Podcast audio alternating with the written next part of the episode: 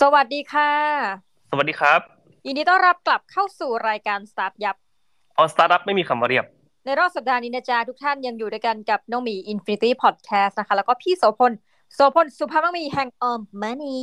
เรากลับมาแล้ว บอกเลยค่ะ สัปดาห์ที่แล้วต่างคนต่างยุ่งและลืมนะคะ แล้วก็เนียนเลยไม่ได้ลืม ต่างคนต่างคนต่างจะเอาชีวิตไปรอดกันนะอืมก็ก็เนาะน้องหมีไปทำอะไรมาอาทิตย์ที่แล้วเล่าให้ฟังหน่อยสิ รู้เกิดอะไรว่าขึ้นมันเหนื่อยมากช่วงนี้ตั้งแต่ปีใหม่มาเนี่ยนะคะเหมือนดวงมันเปลี่ยนเนาะดวงเมืองเปลี่ยนหรือเปล่าดวงเมืองเปลี่ยนเหรอเออดวงดาวเปลี่ยน คือปกติชีวิตก็คิดว่ายุ่งอยู่แล้วนะคะ คือแบบว่าทำสถิติเนี่ยว่าเราแบบทำงานบ่อยแค่ไหนอะไรเงี้ยรู้สึกแบบปีที่แล้วแบบไม่เอาละ ปีนี้เราก็จะไม่เชิงเป็นคนใหม่หรอกพี่แต่คือว่าโหแบบเว้ยทำงานเยอะ แต่ว่ารายได้ต่อชั่วโมงมันน้อยอะไรเงี้ยแต่ว่าพอมาเปิดสกราชใหม่ก็เหมือนหนัก คล้ายๆว่าเหมือนเดิมเลยงงนะคะ ก็เลยสัปดาห์ที่แล้วเลยแบบไม่ได้อัดไปเนาะพี่สมพลก็ได้ข่าวว่ารอดแรกเหมือนกันใช่ไหมคะอาทิตย์ที่แล้วไปอันนี้มาสมัคร iMed อ่าเนาะโครงการ iMed Max คือเขาเดทไลน์เที่ยงคืนวันที่สิบแปดผมส่งประมาณห้าทุ่มอืมประมาณเหลือเวลาประมาณชั่วโมงหนึ่งนะครับ ก่อนก่อน deadline อืมแล้วก็อีกอีกวันมาเขาก็ส่งอีเมลมาบอกว่าคุณโสพลส่งเอกสารไม่ครบนะคะฮะเออ ได้ได้ส่งเอกสารไปเพิ่มอืมเออชีวิต แล้วสรุปผลออกยังคะเนี่ยตื่นเต้น ยังไม่ทันออกครับยังไม่ออกยังไม่รู้เลยว่าได้ไม่ได้ครับ เราก็ทำได้ในส่วนที่ดีที่สุดแล้วล่ะในส่วนของเรา เพราะฉะนั้นที่เหลือก็นะแล้วแต่ดวงดาวดวงดาวเลยนะดวงดาวของเมืองใช่ไหมที่ต้องมีบอกแบบว่าเดี๋ยวนะอยากให้พี่โสพลแนะนำหน่อยคือเราไม่ได้ค่าโฆษณานะ แต่เผอิญว่าเนื่องจากเดียนเป็นหนึ่งในแบบว่า คนเขียน recommendation letter ให้พี่อ๋สอมพลยังไม่รู้เลยผู้โครงการนี้ผู้ต้องหามันคืออะไรเออเขาเรียกว่าไงผู้ก่อการร้ายผู้ก่อการร้ายเป็นโครงการที่เขาเอาคนเก่งๆอะครับ ที่เป็น mentor เป็น CEO ของ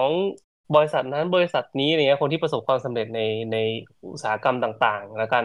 อืมทั้งแบบอ่าทั้งสื่อก็มีทั้งแบบธุรกิจ AS อะไรเงี้ยครับคือแบบหลายอย่างอะคือเขาก็จะเอา mentor จากหลายๆที่มา เสร็จปุ๊บปีหนึ่งก็จะประมาณสิบสองคนมั้ง ถ้าจำไม่ผิดนะสี่สามสิบสองเออสิบสองคนอะไรประมาณเนี้ยครับ แล้วก็เขาก็จะเอา mentee เนาะ mentee ก็คือคนที่อย่างผมเนี่ยก็สมัครไป ก็ mentee ก็จะอายุประมาณสามห้าถึงสี่สิบห้านะครับอ้าวเขาก็จะกำกำหนดอายุไว้อืมแล้วทีนี้เนี่ยเมนทีก็สมัครไปก็คือเหมือนคล้ายๆกับว่าเออเราอยากจะมีความสามารถในการเป็นผู้นำมากขึ้นอืมอะไรอย่างเงี้ยครับ แล้วก็อยากจะพัฒนาความสามารถของตัวเองนะครับ เป็นคนที่มีศักยภาพเพื่อที่จะส่งต่อคุณค่าดีๆ ให้กับสังคม อืมอะไรประมาณนี้ใช่ ผมก็ผมก็เลยสมัครไปครับ เพราะว่าเอ่อโครงการนี้ปีที่แล้วเนาะคุณตะไปสมัคร แล้วก็ก็ได้เข้าอะไรเงี้ยครับ ก็มีมันมีหลายๆคนแหละพี่เอ๋นิ้วกลมก็เคยเข้าโครงการนี้ไปอืนะมปีนี้ก็เหมือนคล้ายๆมีเคนเคนนักครินทร์ก็สมัครมั้งไม่รู้เหมือนกันนะใครหลาย ๆ คนอะที่แบบมีชื่อเสียงอะไรเงี้ยครับเออถ้าเข้าไปได้ก็ดีแล้วกัน ก็ไม่รู้เหมือนกันว่าปีหนึ่งเขารับประมาณเท่าไหร่เหมือนคล้ายๆกับว่า mentor หนึ่งคนจะมี mentee สี่คนมั้งสามสี่คนนี่แหละ เออ ก็ประมาณสี่สิบห้าสิบคนประมาณเนี้ยครับ แล้วก็เขาก็จะเอาเอ่อ mentee เนาะเขาก็จะ assign assign mentee ไปให้ mentor หนึ่งคน ก็คือ mentee mentor คนนั้นก็จะเป็นเมน ก็เหมือนคล้ายๆเขาดูแลตลอดทั้งปีอะไรเงี้ยครับ เออ เดือนหนึ่งก็คุยกันเหมือนคล้ายๆกับนัดทานข้าวกันครั้งหนึ่งแบบอัปเดตชีวิต แล้วก็หลังจากนั้น mentor ก็จะก็จะมานั่งคุยกันแหละครับว่าเออแบบเออแต่ละคนมีปัญหาด้านไหนนู่นนั่นนี่อะไรเงี้ยแล้วก็จะให้ assign การบ้านอะไรประมาณนี้ครับ ส่งไปให้ ให้ทำแล้วก็อีกอีกเดือนหนึ่งมาก็มาอัปเดตอะไรประมาณเนี้ยซึ่งแต่ละคนแต่ละคนก็จะมีปัญหาของตัวเองครับ คือในในใบสมัครอะครับเขาก็จะให้เขียนว่าเออตัวเองอะอยากจะพัฒนาของตัวเองด้านไหน อะไรเงี้ยครับ มีอะไรบ้างที่ตัวเองรู้สึกว่ายังขาดตกบกพร่อง แล้วก็รู้สึกว่าแบบอืมอยากจะทำให้มันดีขึ้นอะไรเงี้ยใช่อย่างผมก็เขียนเรื่องที่ที่ผมเขียนไปก็คือเรื่องของ imposter syndrome อืม อืมของตัวเองอะไรเงี้ยครับเพิ่งเพราะรู้สึกว่า ตัวเองถึงแม้ว่าจะเขียนออกหนังสือมาแบบเป็นแปดเก้าเล่มแล้วอะไรเงี้ยพ็อกเก็ตบุ๊กเขียนหนังสือมา แล้วก็เขียนคอลัมน์มาให้กับแทบทุกที่ละอะไรเงี้ยแต่ก็ยังรู้สึกว่าการพูดว่าตัวเองเป็นนักเขียนอะ ก็ยังพูดได้ไม่เต็มปาก ทุกครั้งอืมที่พูดว่าตัวเองเป็นนักเขียนก็จะรู้สึกว่าตัวเองกำลังหลอกคนอื่นอยู่ แล้วก็ตัวเองไม่ใช่นักเขียนที่แท้จริงอะไรเงี้ยครับ เหมือนคล้ายๆกับ คนหนึ่งที่แบบอยากจะเป็นนักเขียนเท่านั้นนะอะไรประมาณเนี้ยซึ่งผมก็ struggling กับกับสิ่งนี้พอสมควรกับกับชีวิตตัวเอง ก็เลยเขียนเล่าเรื่องนี้ไปอะไรประมาณนี้ครับว่าเออเนี่ยอยากจะพัฒนาตรงนี้ ก็สิ่งที่อยากจะให้ value กับสังคมก็เหมือนคล้ายกับว่า อยากจะให้แบบงานเขียนของเราไปทัชคนอื่น แล้วก็ทำให้ชีวิตของหลายๆคนนะครับ ที่ที่อ่านอะไรเงี้ยครับก็มีชีวิตที่ดีขึ้นอะไรประมาณนี้ก็เออ ประมาณนี้ก็เล่าเล่าไปครับ แล้วเราก็สมัครประมาณนี้ครับของ iMed Max แล้วก็เขาก็จะมีสมัครทุกปีครับ ถ้าสมมติใครสนใจก็ปีหน้านะก็เขาจะเปิดสมัครช่วงธันวาเนาะแล้วก็ปิดช่วงกลางมกรา ก็ลองดูครับผม คือว่ามันเสียค่าใช้จ่ายไหมคะเนี่ย ไม่เสียครับฟรีเฮ้ยเออ ค่อยน่าสนใจขึ้นมาหน่อย ทุกท่าน เออ เราชอบอะไรแบบนี้ ใช่ครับฟรีครับฟรีแล้วก็เออเขาเรียกว่าไงสมัครได้ตั้งแต่สามห้าถึงสี่ห้าเนาะก็คุณก็มีเวลาสมัครสิบปีนะก็สมัครไปเรื่อยสมัครไปทุกปี อันนี้ปีที่หกแล้วนี่เป็นปีที่หกแล้วอ่าใช่ก็แต่ละปีก็จะมี mentor ที่ต่างกันไปอย่างอย่างปีก่อนรู้สึกว่ามีพี่เตาพี่เตาบรรยง เบอร์ใหญ่อยู่ครับ เบอร์ใหญ่อยู่ CEO ของ Lazada CEO ของนู่นนี่อะไรเงี้ยครับเขาก็มาสมัครกัน อืมใช่เออนี่น่าสนใจนะ เพราะว่าเอาจริงตอนนี้คอร์สแบบพูดตรงๆนะพี่เต็มไปหมดเลย ทุกที่ก็คือแบบคอร์สอะไรแบบแต่ก่อนดังๆเนาะแบบอ่าขออนุญาตเอ่ยชื่อนะคะ REC ดูชื่อเอ่ยชื่อเออแบบอะไรอย่างเงี้ยคนดังแบบต้องไปเรียนเกี่ยวกับด้านอสังหาริมทรัพย์อะไรอย่างเงี้ยเนาะก็จะไม่ผิดนะก็มีแบบของพวก หลายหลายที่เขาจัด SCB ก็มีคือแบบว่า น้องมีก็มีญาตินี่ใช่ไหม เป็นแบบติดญาติตัวเองติดโปสเตอร์อยู่ในนั้นเลย ว่าแบบเป็นหนึ่งในไม่รู้ไม่แน่ใจคือผู้บริหารหลักสูตรหรือเลยสักอย่างอะไรเงี้ยก็เลยแบบคือไม่ได้เชิงว่าจะนู่นนี่นั่นหรอกแล้วก็แบบเลยกดเข้าไปดูแล้วแบบ ก็เลยแซวกับญาติว่า โอ้โห ไปสมัครสองแสนกว่านะคะ ค่าแบบสมัครเหรอเออค่าเรียนค่าเรียนอะไรเงี้ยเราก็เออหรือว่าอย่าง A B C นี่ก็ไม่ถูกเนาะนี่พูดตามตรง ใช่ครับ A B C ก็ A B C ก็ดังนะ A B C ก็ดังดังดัง เพราะว่าครับ แต่แบบส่วนตัวนะ พี่ก็แบบแอบคิดเหมือนกันว่า คือพี่เพิ่งมีเพื่อนเนาะมันก็จะมีบางแบงก์อะค่ะเออหลายคนฟังนี้ก็คงรู้แหละ บางแบงก์เขาก็ที่แบบเอาทายาทเออทายาทอะไรเงี้ยไปรวมตัวกันเนาะหรือแบบหอการค้าของแต่ละจังหวัดก็จะมีจัดคอร์สเฉพาะกิจอะไรแบบเนี้ย แบบมินิ MBA อะไรโอ้ยเยอะแยะไปหมดเนาะเพียงแต่ว่า เราก็แอบรู้สึกว่า ก็คือหลายคนก็จ่ายตังค์ไปมีเพื่อนเนี่ยมือทำอะไรบอกเออก็เลยสมัครเรียน ก็เจอคนดังเจอแบบ เออเสียยักษ์อะไรอย่างงี้เนาะใช่ใช่ก็คือถ้าสมมุติว่าเอางี้ดีกว่า ผมก็มีผมก็มีอคติกับตรงนี้เหมือนกันตอนแรกๆผมต้องบอกตามตรงนะว่าเออการการ การสจ่ายเงินเข้าไปเพื่อจะไปเอาคอนเน็ชันอะ มันก็มันก็คือเรื่องหนึ่งแหละเอางี้ดีกว่า มันก็เป็นมันก็เป็นเรื่องหนึ่งที่อะคนทำกัน ซึ่งแบบ ไม่ได้บอกว่าถูกหรือผิด ไม่ได้บอกว่าดีหรือไม่ดีนะผมสำหรับผมตัวเองอะเออผมไม่ผมไม่ทำละกัน ผมไม่ซื้อการที่แบบจ่ายเงินเพื่อที่จะไปเข้าคอร์สแต่ว่าไม่ได้อาจไม่รู้เหมือนกันว่าได้อะไรนะแต่แค่แค่รู้สึกว่ามันดูเหมือนคล้ายว่า จ่ายเงินเพื่อไปซื้อ connection อะ แล้วก็เหมือนคล้ายไปคุยคุยกันอะไรเงี้ยสร้าง connection ข้างในซึ่งแน่นอนแบบ มันมีธุรกิจหรือมันมีดีลอะไรเกิดขึ้นกับกับ connection เหล่านี้เยอะอยู่แล้ว ซึ่งผมก็แน่นอนแบบ เออมันมันเป็นเรื่องปกติเนาะผมแค่รู้สึกว่าเอ่อมันอาจจะไม่ใช่ way ของตัวเอง แล้วก็รู้สึกว่าแบบอาจจะอาจจะไม่ใช่สิ่งที่ตัวเองอยากทำในใน way นี้ แต่ว่าด้วยความที่เอานี้ดีกว่าด้วยความที่โครงการนี้มันเป็นโครงการฟรีผมก็รู้สึกว่า ไม่ใช่คือแบบ ผมผมรู้สึกว่าอะอย่างน้อยอะมันเป็นโครงการฟรีแล้วเอ่อคนที่จะคัดเลือกเข้าไปอะ ก็คือก็คือมีคุณวุฒิในการที่คัดเลือกเข้าไปเขาไม่ได้แบบ เอ่อรับใครก็ได้ที่จ่ายเงินเข้ามาโนมีเข้าใจปะอืมอืมเออเออเพราะฉะนั้นเนี่ยด้วยความที่มันแบบอะมีการคัดเลือกไม่ได้จ่ายเงินเข้า แบบเนี้ย ผมรู้สึกว่าโอเคแฟร์สำหรับตัวเองนะ คือไม่รู้ว่าตัวเองได้ไม่ได้ หรือว่ายังไงหรือว่าเออคือแบบเขาจะมันจะมีอภิสิทธิชนหรือว่าอะไรเงี้ย ผมไม่รู้ แต่ว่าในในมุมของตัวเองอะ เราทำในสิ่งที่ตัวเองทำได้แล้ว แล้วก็เออ fair fair ในมุมของผมก็คือแบบอ่าเรา เราได้เดินสมัครตามตามกฎเกณฑ์ทุกอย่างที่ที่ที่ทำไปได้ไม่ได้ว่ากันอีกทีหนึ่งปล่อยวางอะไรเงี้ยครับ อันนั้นอะโอเค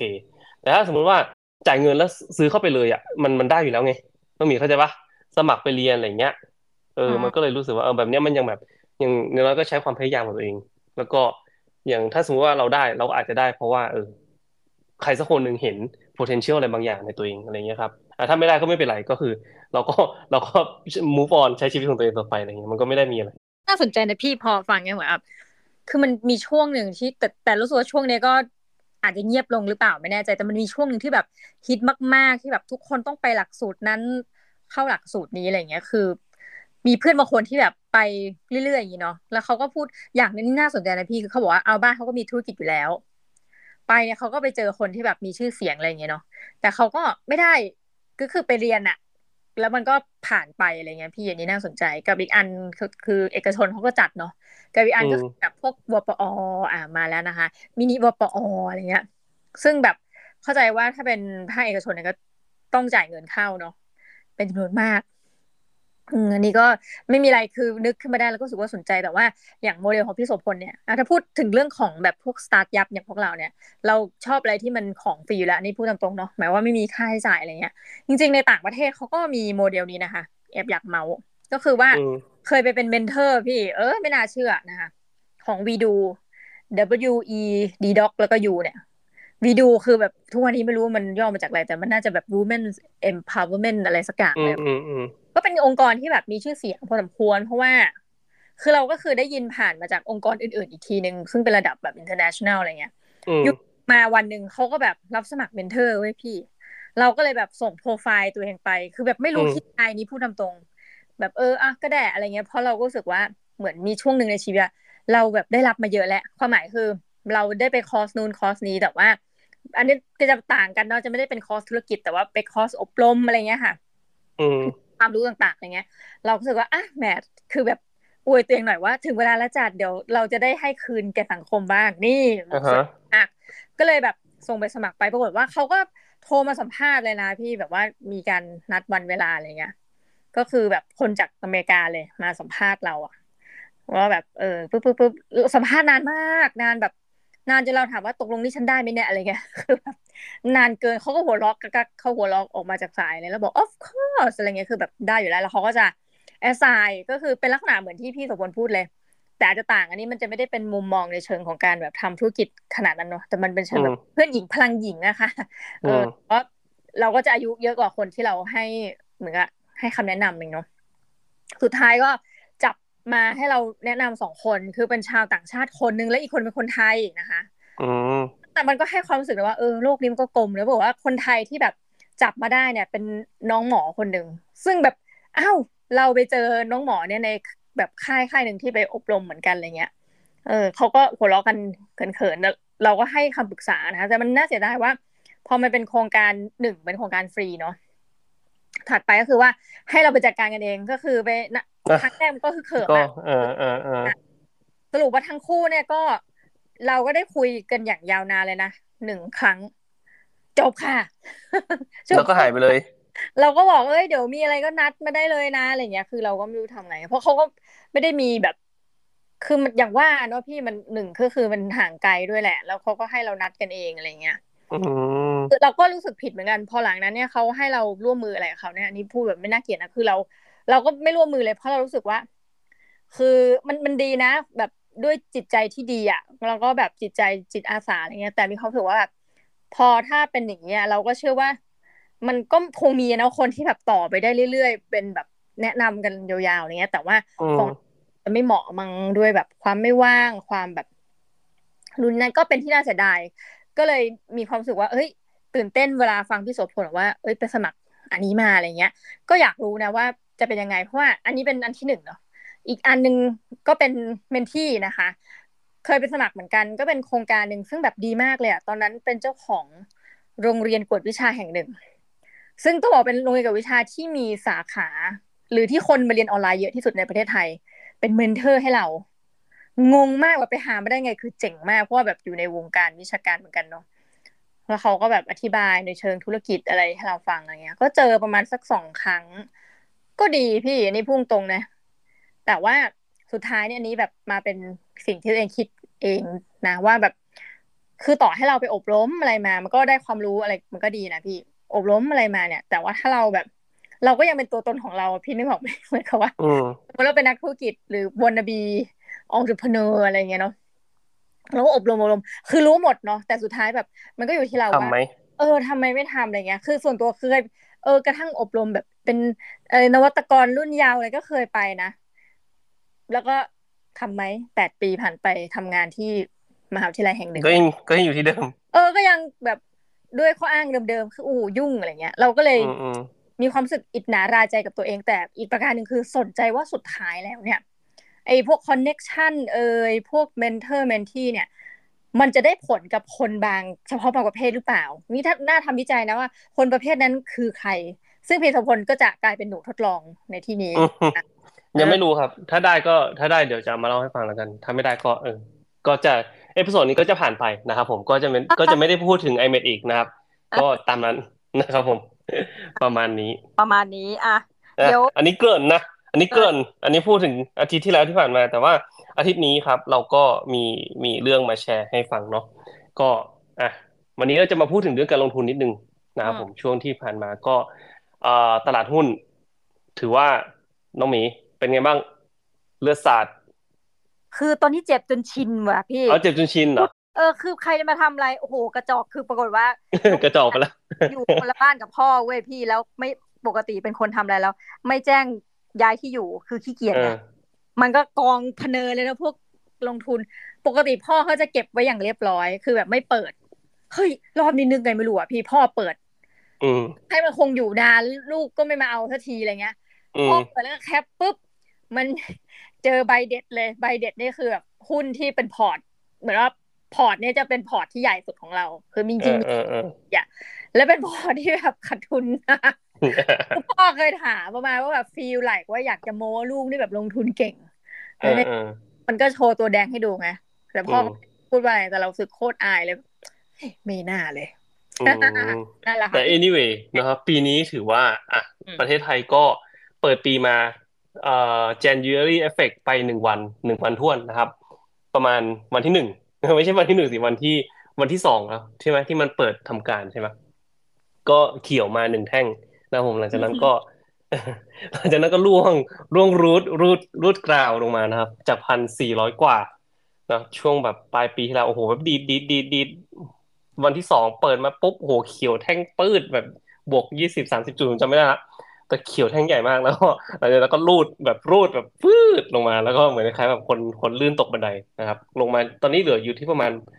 พันสามร้อยห้าสิบมั้งถ้าจำไม่ผิดคร่าวๆ นะครับ ก็มีเมื่อวาน มีเมื่อวานที่มีข่าวเรื่องคุณพิธาเนาะเออขึ้นมาหน่อเอยอมีข่าวอ่ามีข่าวมีข่าวเรื่องคุณพิธาขึ้นมาหน่อย แล้วก็มีข่าวเรื่องจีนนะครับ จีนก็มีการเพิ่มเงิน reserve นะครับ เงินสำรองเออลดลดเงินสำรอง reduce reserve เนาะลดเงินสำรองในธนาคารก็คือเหมือนคล้ายกับว่าให้ให้ธนาคารเนี่ยอนุญาตให้ธนาคารเนี่ยสามารถที่จะปล่อยกู้ได้มากขึ้นนะครับผมก็เอ่อหลังจากที่ปีที่แล้วเนี่ยมีการเขาเรียกว่าไงธนาคารเงาของ จีนล่มไปเนาะเออคนก็อ่าคนก็แบบเอ้ยแบบไม่รู้จะไปกู้กู้หนี้ยืมสินกันที่ไหนนะครับ ก็เลยแต่ว่าตอนนี้จีนเหมือนคล้ายๆกับลดละลดอัตลดเพดานลงมานะครับ เหมือนคล้ายๆกับว่าเมื่อก่อนเนี่ยเออมันต้องมี reserve ในระดับหนึ่งเนาะแต่ว่าตอนนี้ก็ลดเพดานลงมาเพื่อที่จะให้มีเงินก้อนเพิ่มขึ้นอีกนิดนึงเพื่อที่จะให้ธนาคารเนี่ยไปปล่อยกู้ได้เยอะขึ้นนะครับ ก็ทำให้อ่าตลาดจีนเด้งนะครับเมื่อวานอืมแล้วก็ตลาดฮ่องกงก็เด้งนะครับช่วงช่วงเดียวกันเลย จังหวะเดียวกันที่ข่าวออกพิธาออกพอดี อืม แล้วก็เมื่อวานหุ้นก็เลยบวกไปประมาณยี่สิบกว่าจุดนะครับวันวันพุธใช่ไหมวันนี้ครับมาอีกละลงมาอีกละวันนี้ก็ลงมาอีกละวันนี้ก็ลงมาประมาณห้าหกจุดนะครับผมก็เออเขาเรียกว่าไงดีอะตลาดหุ้นปีนี้นะครับ ก็ก็จะมีความเสี่ยงประมาณนี้แหละก็ก็ต้องดูดูกันไปครับ ของประเทศไทยก็จะมีเรื่องความเสี่ยงจากต่างประเทศค่อนข้างที่เยอะเนาะในเออเราไม่มีตัวกระตุ้นภายในประเทศอะ อืม ก็เลยก็เลยต้องพึ่งพาต่างประเทศเยอะหน่อย นะครับเอ่อ S-curve ของไทยก็จะพึ่งพาต่างประเทศค่อนข้างที่เยอะนะท่องเที่ยวอะไรต่างๆนะบริโภคไทยก็จะไม่ค่อยมีละเนาะก็ถือว่าตลาดหุ้นตอนนี้ก็ค่อยๆ select selective กันไปนะครับเอออย่าอย่าไปซื้อกวาดแล้วกันนะครับผมอะโอเค anyway ที่จริงที่เราพูดถึงเรื่องการลงทุนเนี่ยเพราะว่า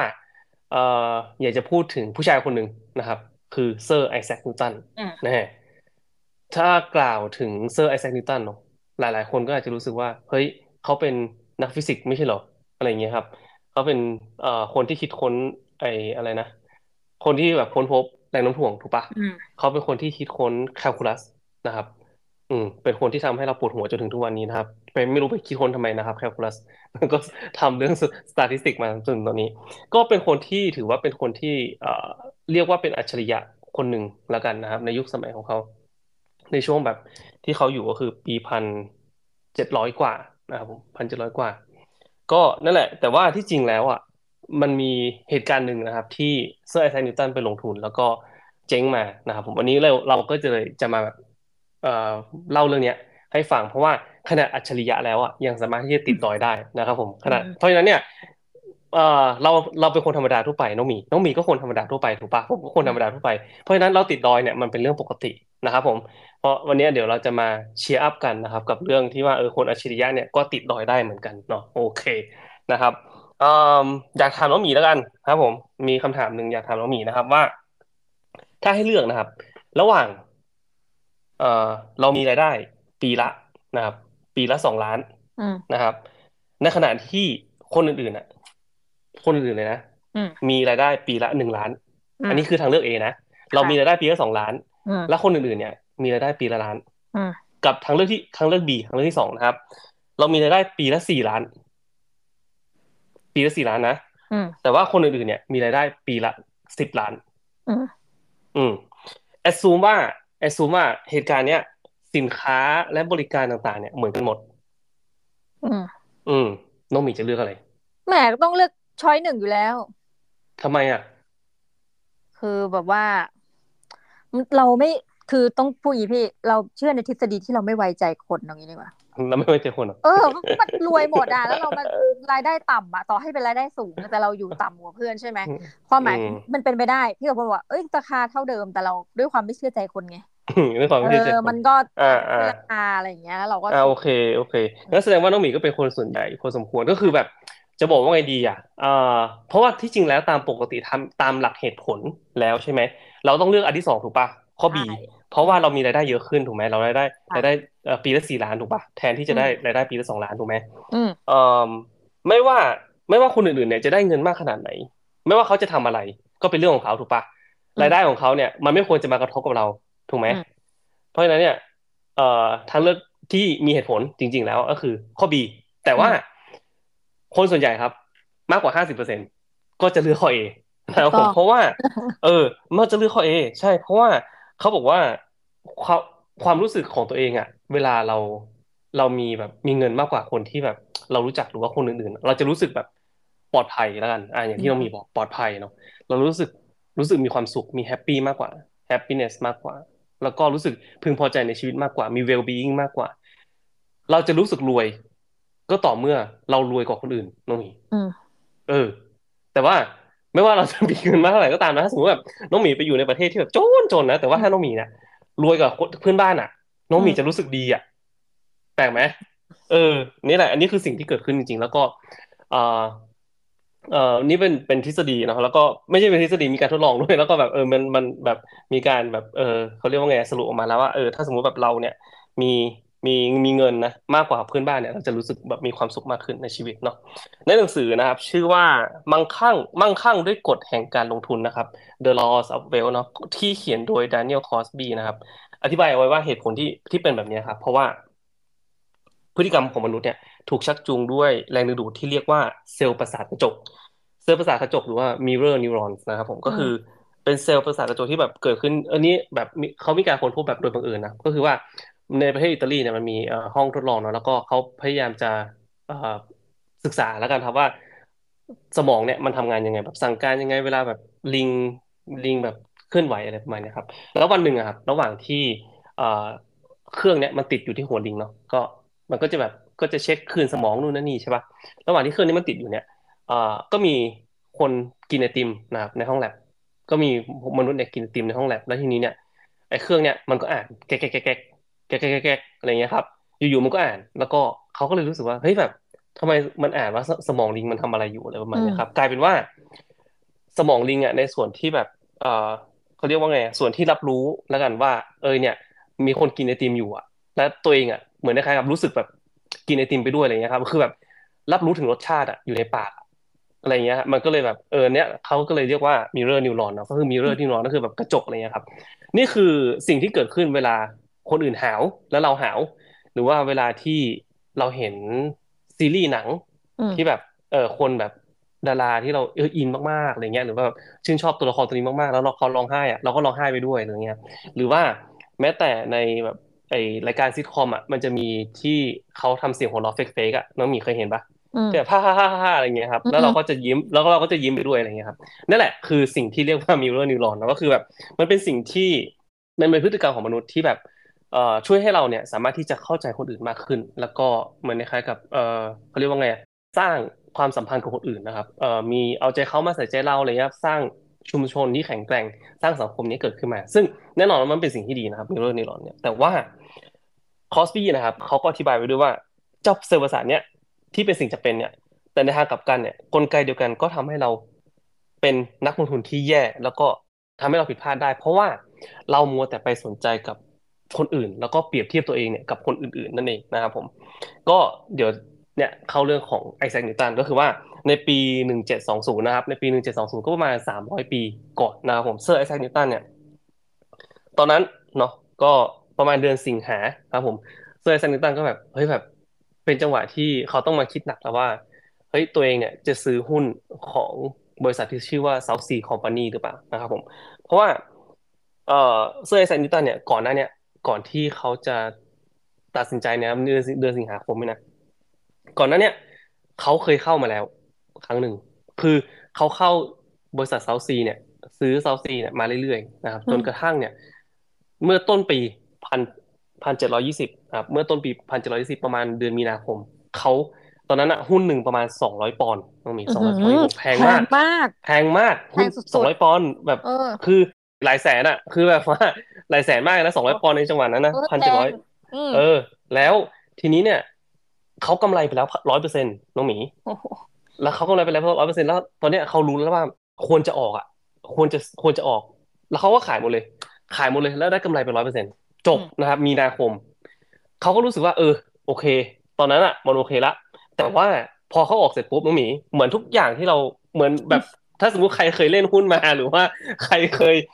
สัมผัสตลาดหุ้นมานะพอขายปุ๊บเป็นไง เด้งขายหมูเออ ขายหมูแม่งแบบ เฮ้ย นิวตันก็นิวตันเหรอเว้ยมันแบบอัจฉริยะก็อัจฉริยะเหรอมันแบบ เรารู้สึกว่า เฮ้ยแม่งแล้วก็หลังจากนั้นนะครับพอสองร้อยปุ๊บเนี่ยมันขึ้นไปสามร้อยเดือนเมษาขึ้นสามร้อยเดือนพฤษภาขึ้นสี่ร้อยเดือนมิถุนาขึ้นห้าร้อยหกร้อยอะไรเงี้ยเดือนกรกฎาคมน้องหมีแปดร้อย แปดร้อยปอนด์แล้วก็แบบ นิวตันก็แบบเย้ยเอาไงดีวะเข้าครับ สิงหาคมเข้าไปอีกรอบ โอ้โห ทีนี้ละมึงแบบสองประมาณสองสามเดือนหลังจากนั้นนะครับ นิวตันขาดทุนนะครับ คือตอนแรกเนี่ยได้มาประมาณเจ็ดพันปอนด์ละเจ็ดพันปอนด์เจ็ดพันปอนด์ในตอนนั้นน่ะเรียกว่าแบบอยู่แบบหกสิบล้านอะ โดยที่ประมาณอะ ประมาณหกสิบล้านบาทนะครับ รวยอะ สบาย อยู่อยู่ได้ละสบายชีวิตเนี่ยประมาณเนี้ยแต่ว่าไม่พอใจไง ไม่พอใจก็เลย เข้าใหม่นะครับ เดือนสิงหาคมเข้าอีกรอบ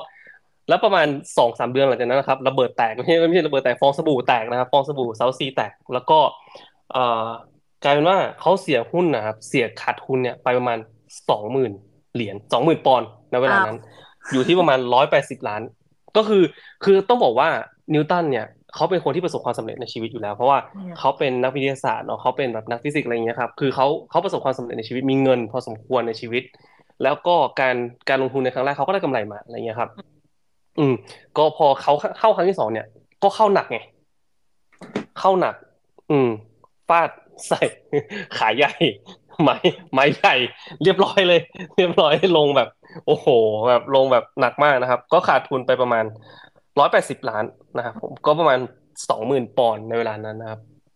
ปีหนึ่งเจ็ดสองศูนย์นะครับผมก็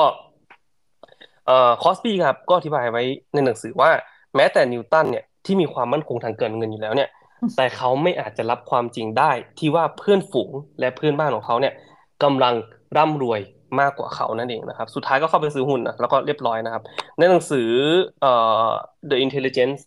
Investor เนี่ยก็เขียนเล่าถึงเหตุการณ์นี้เหมือนกันนะเขาบอกว่าไม่กี่เดือนหลังจากนั้นเนี่ยก็ด้วยความร้อนแรงของตลาดเนาะจนจนทนไม่ไหวนิวตันก็กระโดดเข้าไปซื้อในราคาที่สูงกว่าเดิมมาก แล้วก็เสียเงินไปประมาณสองหมื่นปอนด์นะครับหรือประมาณห้าล้านเหรียญในประมาณราคาปัจจุบันก็คือร้อยแปดสิบล้านนั่นเองนะครับ และตลอดชีวิตของเขาหลังจากนั้นนะครับเขาก็ไม่อนุญาตให้ใครเอ่ยคำว่าเซาซีต่อหน้าเขาอีกเลยนะครับผม แล้วก็เป็นที่มาของวลีเด็ดคลาสสิกของนิวตันที่พูดว่า ข้าพเจ้าสามารถคำนวณทางเดินของดวงดาวได้ แต่ไม่อาจประเมินความบ้าคลั่งของมนุษย์ได้เลยนะจำได้ไหมคำคำกล่าวนี้ของที่นิวตันที่พูดอยู่ตลอดนะครับผมนะแล้วก็อย่างที่เรารู้ครับสุดท้ายแล้วเนี่ย ไม่ว่านิวตันนะครับ ไม่ว่าจะฉลาดแค่ไหนไม่ว่าจะเป็นอัจฉริยะหรืออะไรยังไงนะครับเขาก็คือมนุษย์คนหนึ่งเนาะเมื่อควบคุมของอารมณ์ตัวเองไม่ได้นะครับ การตัดสินใจผิดพลาดจึงเกิดขึ้นนะครับ นี่คือความท้าทายนะครับ ทางพฤติกรรมแล้วก็หลุมพรางทางอารมณ์ในการลงทุนเนาะซึ่งเกิดได้กับทุกคนแหละเมื่อไหร่ก็ตามที่ เราลงทุนแล้วก็ไปเปรียบเทียบกับคนอื่นนะครับ อยากจะเอาชนะดัชนีบ้าง หรือว่าอยากจะเอาชนะเซตบ้างแบบโอ้ยเซตหรืออยากอยากจะเอาชนะคนอื่นอะไรเงี้ยครับ เมื่อไหร่ก็ตามที่เราเอาไปเปรียบเทียบกับคนอื่นเมื่อไหร่เนี่ยเราจบทันที เพราะว่าเราจะตัดสินใจ เราจะตัดสินใจพลาด เพราะว่าเราจะรู้สึกว่าแบบเราเราต้องชนะอะไรเงี้ยครับ แต่ว่าสิ่งที่สำคัญนะครับ แล้วก็หนังสือเล่มนี้ก็บอกไว้ด้วยว่าหนังสือสิ่งที่สำคัญก็คือว่าเราต้องมีเป้าหมายของตัวเองว่าอะฉันอยากจะได้การเติบโต ของทุนของฉันอะปีหนึ่งอะอย่างน้อยๆสิบเปอร์เซ็นต์ก็พอวะโอ้โหห้าเปอร์เซ็นต์ก็พอวะอะไรเงี้ยครับ คือแบบ ไม่ไม่ไม่คือแค่จะบอกว่า เราแค่มีเป้าอะของตัวเอง แล้วยึดตามเป้าตรงนั้นไว้ แค่นั้นนะจบอืมอย่าไป อย่าไปเปรียบเทียบกับตลาดว่าตลาดต้องเป็นอย่างนั้นอย่างนี้ แล้วก็สิ่งหนึ่งที่จำเป็นที่สุดก็คือว่าเราต้องรู้ว่าเมื่อไหร่ควรควรจะพอ นะครับก็คือว่าถ้าเมื่อไหร่ก็ตามที่เรารู้สึกว่าเออมันมันพอแล้วก็คือจบขายแล้วก็ออกไปเลย แบบนั่งทับมือแล้วก็ไม่ไม่ต้องไปทำอะไรกับมันแล้วอะก็จบแค่นั้นแล้วก็อาจจะแบบหาโอกาสใหม่อะไรอย่างนี้ก็ว่ากันไปนะครับผมอืมเบนจามินเกรแฮมนะครับ นักลงทุนที่ยิ่งใหญ่ที่สุดที่เคยมีในมาในประวัติศาสตร์เป็นอาจารย์ของวอร์เรนบัฟเฟตต์ด้วยเนาะเขาก็บอกว่า ปัญหาที่ยิ่งใหญ่ของนักลงทุน และศัตรูที่ร้ายกาจที่สุดของพวกเขาก็คือตัวของพวกเขาเองนะครับนี่ จบ อืมนะคะก็วันนี้มาแบบเงียบเลยดีกว่า เพราะว่าเราก็พอฟังแล้วอืมจริงด้วยนะคะเราชอบเปรียบเทียบกับชาวบ้าน แล้วมันก็จะนำมาสู่หายนะ ในบางโอกาสแน่ใช้อืคำนี้มนะคะใช่ครับ ก็ค่ะนะใครจะลงทุนในตลาดหุ้นก็ศึกษาให้ดีนะครับผมแล้วก็ไม่ว่าหุ้นตัวไหนที่เราเอ่ยไปในเอ่อรายการไม่ได้เป็นการเชียร์หรือว่าอะไรแต่อย่างใดนะครับผมครับ ไม่มีนะก็จ๊ะพูดพูดไว้ในที่นี้ด้วยนะครับอ่า นะก็สำหรับวันนี้นะคะ ก็ต้องขอขอบพระคุณทุกท่านนะคะ ฟังเราเมาส์กันจนจบรายการ แล้วก็ในโอกาสหน้านะคะ สัปดาห์หน้าเราจะพาทุกท่านไปพบกับอะไร อย่าลืมติดตามกันนะคะสำหรับวันนี้น้องมีและพี่โสพลต้องขอลาทุกท่านไปก่อนนะจ๊ะ สวัสดีค่ะ สวัสดีครับ